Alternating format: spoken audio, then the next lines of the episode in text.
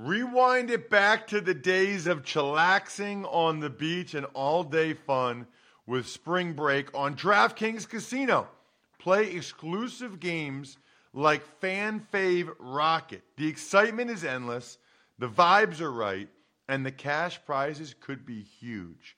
New players start playing with just 5 bucks and get 100 back instantly in casino credits. Download the app and use code College Draft to book your one-way ticket to fun with DraftKings Casino. The crown is yours. Gambling problem? Call 1-800-GAMBLER or visit www.1800gambler.net. In New York, call 877-8-HOPE-NY or text HOPE-NY 467-369. In Connecticut, help is available for problem gambling. Call 888-7 89777 or visit ccpg.org. Please play responsibly on behalf of Boot Hill Casino and Resort in Kansas. 21 plus age varies by jurisdiction. Void in Ontario. Bonus bets expire 168 hours after issuance. See dkng.com slash football for eligibility and deposit restrictions, terms, and responsible gaming resources. Pour yourself a cold one. Let's strike 'em, huh? And listen to Ross Tucker break down the top college prospects on another tasty edition of The College Draft. Yeah, it's Daddy Soda time here on the College Draft Podcast, presented, of course, by DraftKings. Happy 4th of July. There is no shot we're actually recording this 4th of July. That's okay. It doesn't matter. It's 30 minutes of delicious, delectable content relating to the only podcast I'm aware of that's actually three podcasts in one. I'm Ross Tucker, former NFL offensive lineman, five teams, seven years bunch of podcasts, including this one. He is Emory Hunt. He's an absolute stud, one of my favorite guys in the media, period. You got to check him out on social media at FBall Game Plan. And today's episode was actually made for him. Like the, the, the, the whole idea about the topic, everything was for Emory, was for today. So uh, we are doing this show a little bit early because of the 4th of July holiday. We hope each every one of you has an outstanding holiday. Be safe, especially when it comes to how much you drink, how much you eat, and most importantly, what you do with fireworks. Don't be a moron. Uh, there's so many injuries, firework injuries every year. Don't need to see that. Emory, we never done this before. I am extremely excited Let's talk about the other leagues, man. Like we've got some legit other leagues now, and not even the CFL. Maybe we'll do that with Russ Lande sometime. But I'm talking about the USFL, and I saw you're already doing interviews with XFL head coaches recently. So I don't know which. Let's start with the USFL since they actually played. Again, you got to check out Emory at FBall Game Plan on Twitter, Football Game Plan on YouTube. This show can always be watched on YouTube, youtube.com slash Ross Tucker NFL, as well as hitting us up on social media at Ross Tucker Pod.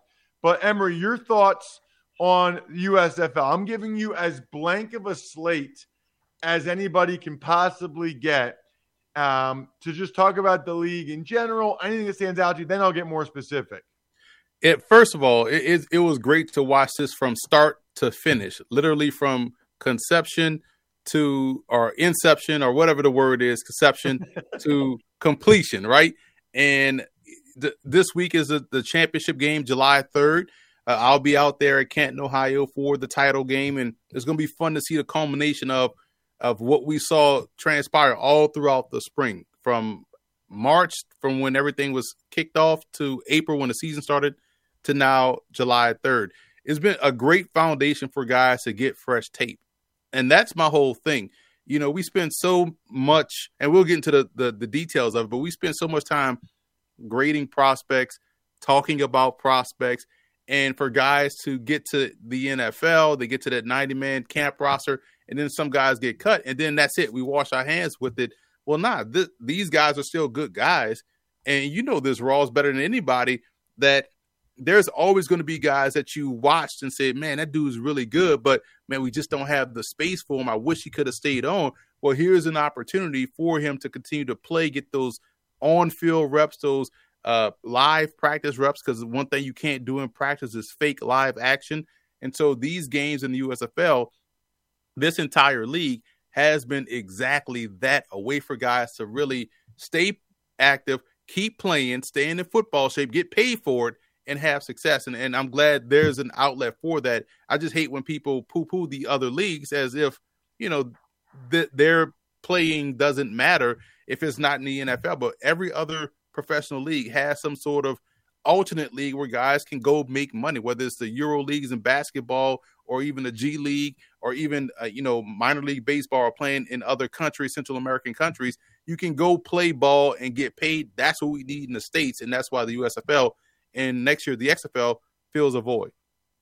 You know, I always think is amazing. Just kind of a side note, like the guys in AAA baseball or you know the G League in basketball. I it might it might be different now, but at one point, the G League I think was eighteen thousand dollars, and those guys get like called up to ten day contracts, and they make more money in the ten day contract than they do the whole season in the G League. And what people don't realize is there's guys at the bottom of every roster, Emory, in the NBA that it's debatable whether or not they're better than the best guys in the G League. It's very debatable. And it's the GM that can tweak it one way. Maybe it's because where the guy got drafted. Maybe it's because of whatever, but it's close. Same thing with AAA baseball and the majors and the difference in the money there. Same thing with the USF, it's USFL and the NFL. It is just, it's always struck me. It's like you're you're getting millions a lot of these guys or very very modest income it, it always feels weird that there's like no in between right and i feel like when you i feel like it shouldn't be an issue in the nba or major league baseball because you're making money hand over fist and you're getting that return on your investment the nfl we know is all about will it make money for me? Because if if it was all about development, they wouldn't have shuttered NFL Europe in twenty in two thousand seven because it was perfect. Imagine if they stayed with NFL Europe, we may have seen all of those teams become NFL Europe instead of trying to play in games, try to play games over there in Europe to try to drum up interest. You could have developed those guys over there and had your own Europe division a part of the NFL. Uh, so we know it's all about money. Otherwise, the NFL and I wrote this in an article on footballgameplan.com in 2016 in the summer. Each NFL team is set up to have its own developmental team. When you think about it, 90 men guy 90 guys go to camp. So you're saying right there, these 90 guys are NFL level type athleticism. Talent is is you know a sliding scale, but you're going to cut 45 of those guys. There's your developmental roster right there. There's your AAA roster right there. You could have your New York Giants and your, you know, Brooklyn Giants. Have them, you know, play a different in a different, you know, area or whatnot. Play on a Wednesday. They are still in football shape. You still run the same system. Each team could have their own developmental team. You could stream it on the team's website. You know, they already have their in-house media production and all that good stuff. So the league can do it it's not like the owners are hurting for money to pay an additional 45 guys. You don't have to, you can pay them practice squad salaries, you know, instead of paying them the millions of dollars that you're paying the guys on an active roster. Therefore, when you call somebody up, they're right there in football shape. They understand your system. They're running your plays. They understand your terminology. It's a seamless transition. And you can send guys back down on assignment just like you would do AAA. But a league like the USFL and the XFL has an opportunity to really if you if you're on the cusp on the fringe you can be a professional usfl player or a professional xfl player and let that be your standard and i think we'll start to see there's a i personally believe ross that if i'm a guy like a stetson bennett or an emory jones or um you know a, let's say someone that that you know if you were coming out of college now if you were tim tebow and you know the league is not going to give you a chance. I'm going to go bypass this whole draft process and this BS that I'm going to go through and go directly to the USFL or if I'm a JT Daniels, why would I go transfer to West Virginia? I'm going to play in the USFL against pro talent and perhaps get drafted from there or continue to work on my game and elevate my game. And then free agency, I'll sign where I want for a max deal. So I think these alternate leagues have a purpose. And if there, there's a unique opportunity for them to attack the transfer portal and attack guys that should be um, that why if you're a DJ Uiagalelei, why go back to Clemson this year? Go to the USFL, play pro talent, get paid, and then make you move from there. I have a million things to say. Just listen, you. I mean, I have a lot of thoughts on this subject. One of which is think about like Kurt Warner and James Harrison. I mean, it they were whatever whatever Super Bowl that was at the end of the 2008 season, Steelers Cardinals.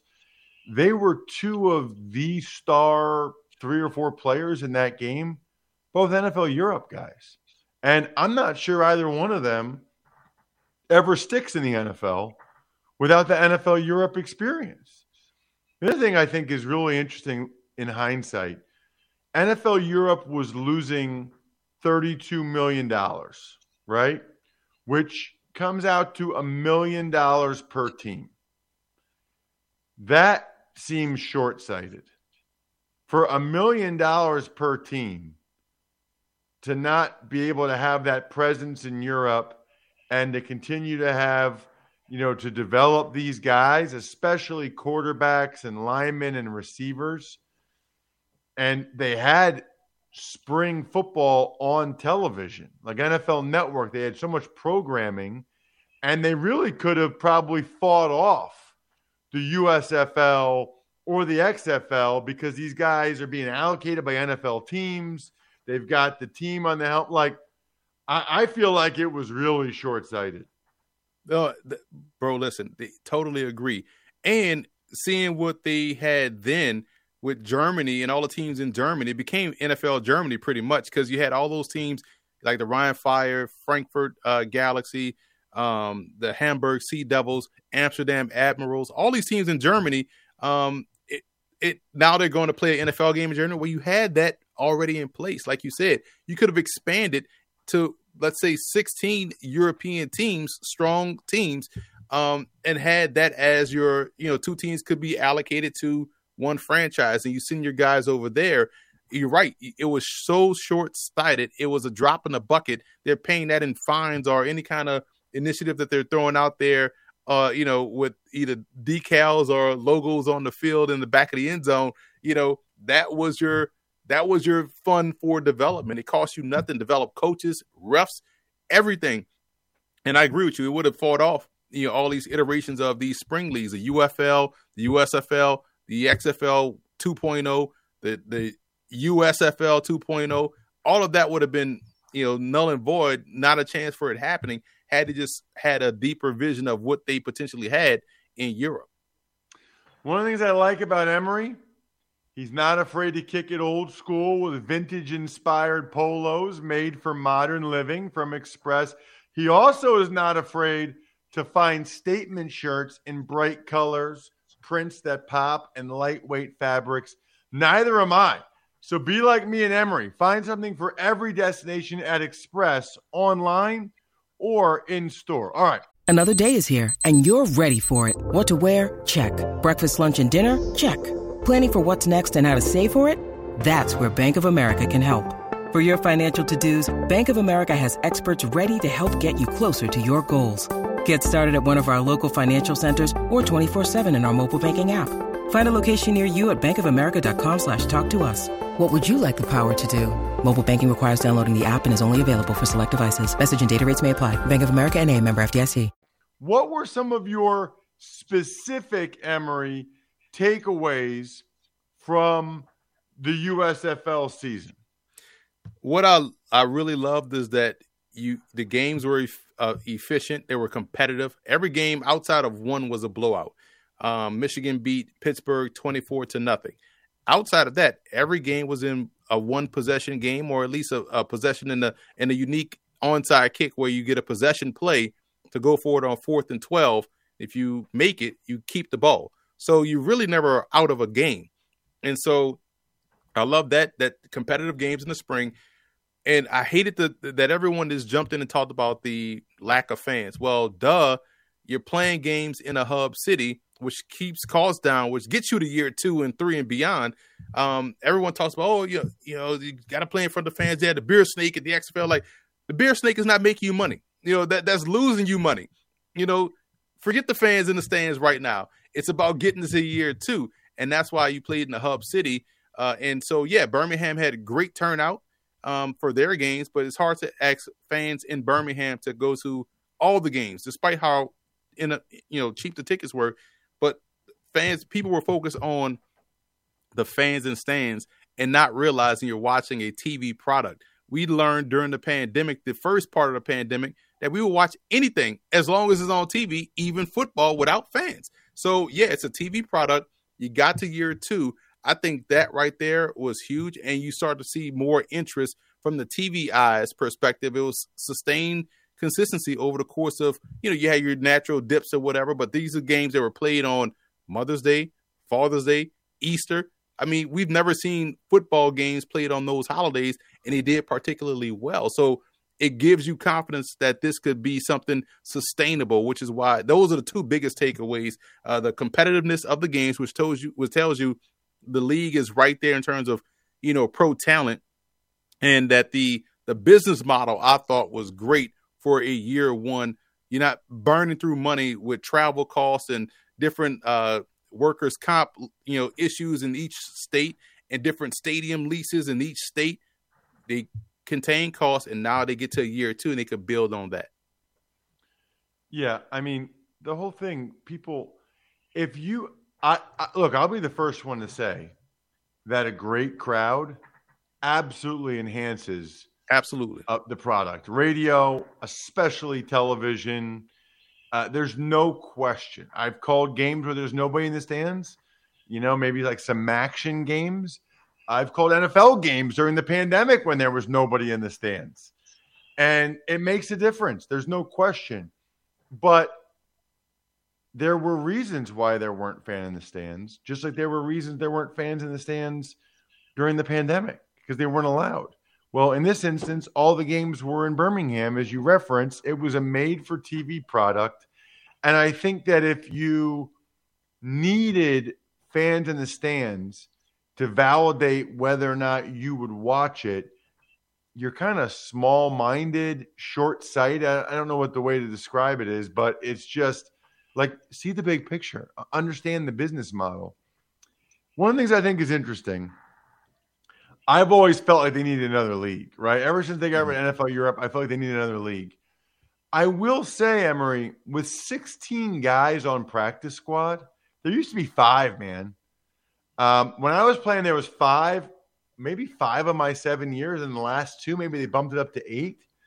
But with 16, I think on some level they think we are able to develop enough other young guys now that we have 16 on practice squad. I'm curious to get your thoughts on that.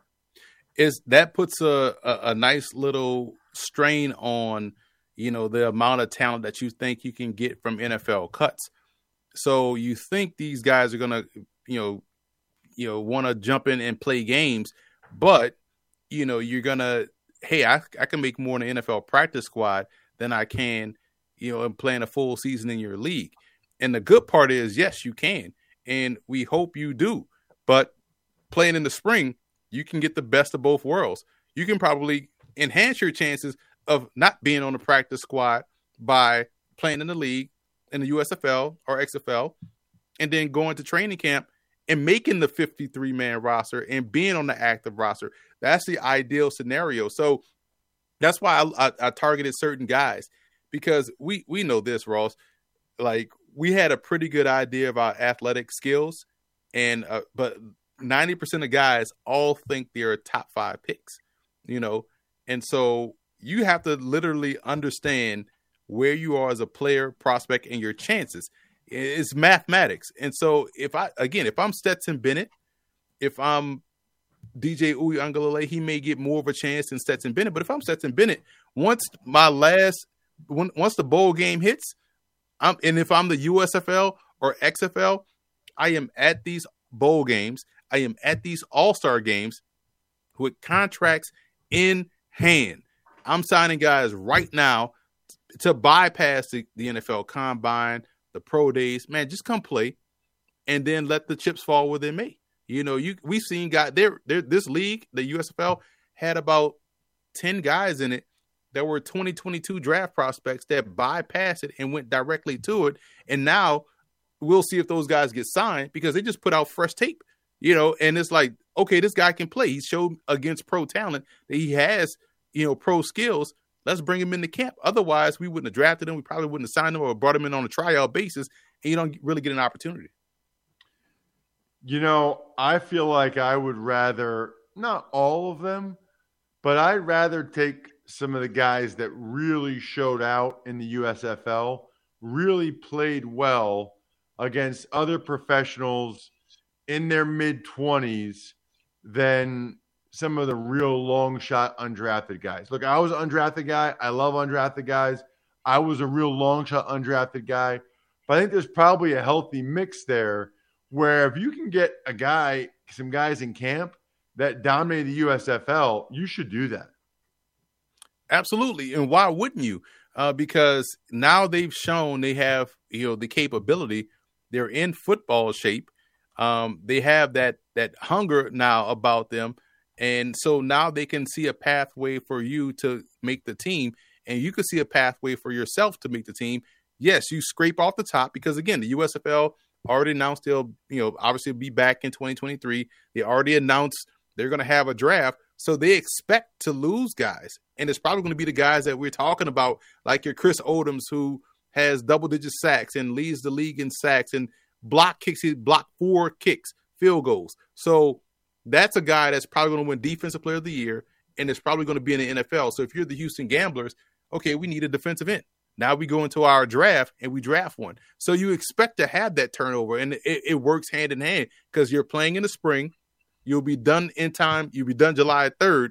And so training camp starts at the end of July. Bam, it works out perfectly. Better get some rest those two weeks. right. Better, better, better, get a little bit of rest. And then, and but that's how it used to be for the NFL Europe guys as well. Who jumped out to you, Emory, other than Chris Odom in the USFL? It was fascinating to watch Reggie Corbin, the running back uh, for the Michigan Panthers. Just a, a fluid, elusive runner, um, great burst, great explosiveness. KaVontae Turpin, the wide receiver coming from the New Jersey Generals, he was outstanding, made a play a game.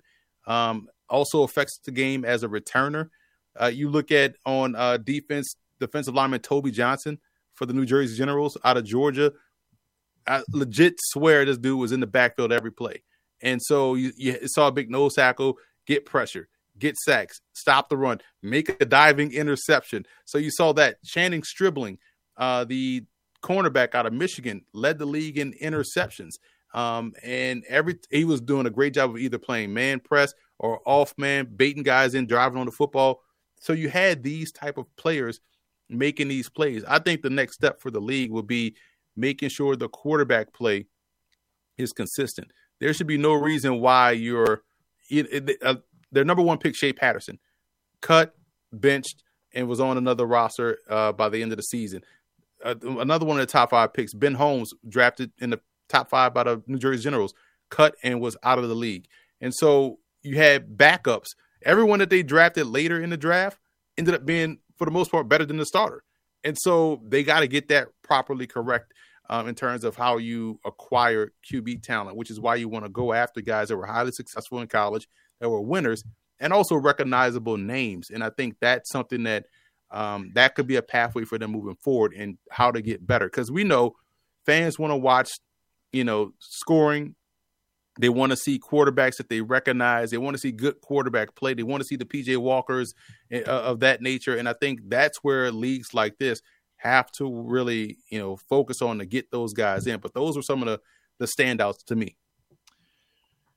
Yeah, I think they focus on name recognition for the quarterbacks first, right? Like Shea Patterson, I know him from Michigan. I, I think that Paxton Lynch, I think that was a major emphasis early. I also saw your interviews with a bunch of XFL coaches. These are all guys I played with and against, like Hines Ward, Anthony Becht. Uh, where was that at that you were doing all these interviews, and what was that about?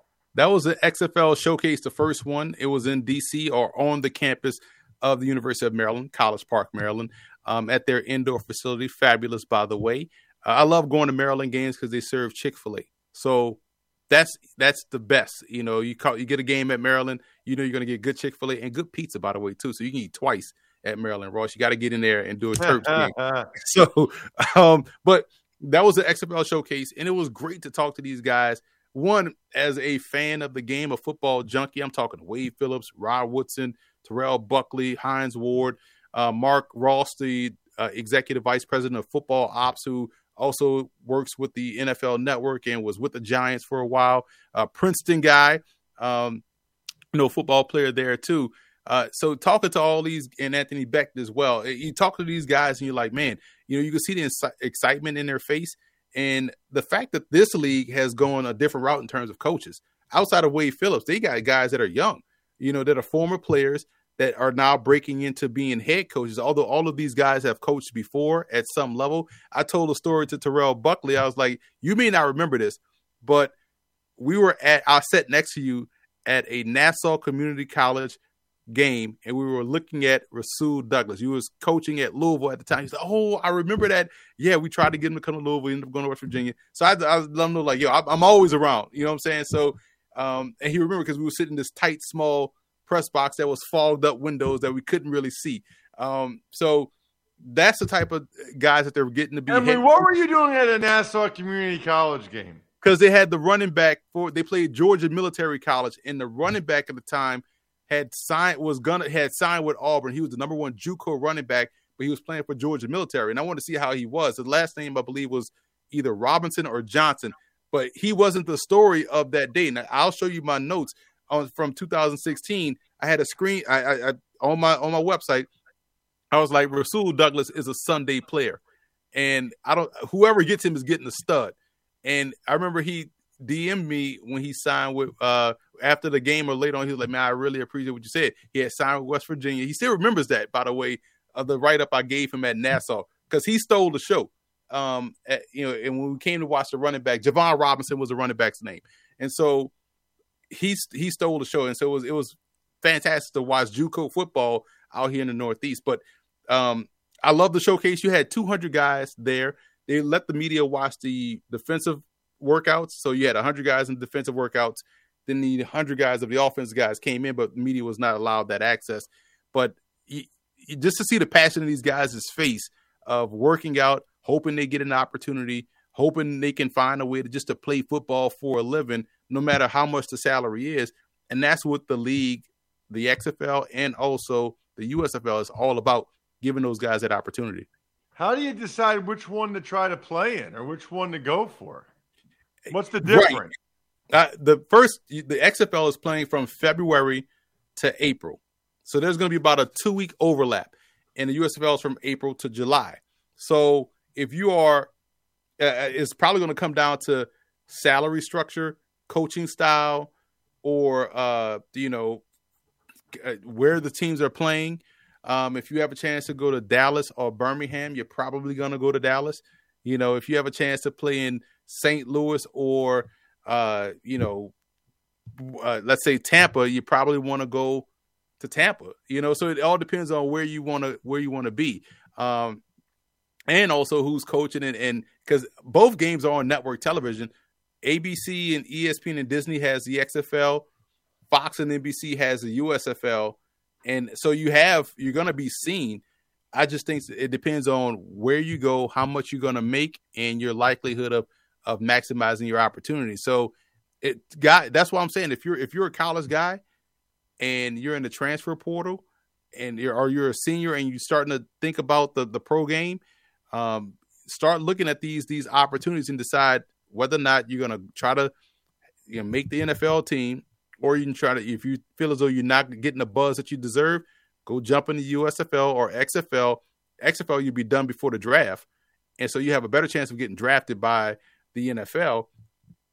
USFL, you're done right before training camp, so you have a better chance of signing after they make all their OTA and mini camp, mini camp cuts. So I think it's going to be up to the the, uh, the student athlete to make a wise decision on, on their future.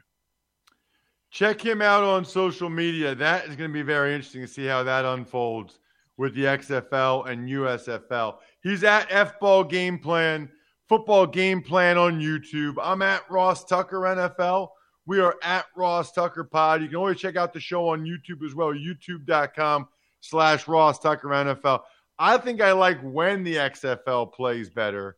I think it's smart to be a week after the season, but we'll see. Uh, I'm, I'm glad they're going head to head next year. Although at some point it makes sense to have all the resources, all the money, all the coaches, uh, all in one. And I think that's what will end up happening at some point. Other than that, the keg is kicked. I'm all tapped out. Thanks for listening to the College Draft Podcast. Make sure to also subscribe to the Ross Tucker Football Podcast, Fantasy Feast, Even Money, and the Business of Sports. All available at Apple Podcasts, rosstucker.com, or wherever podcasts can be found.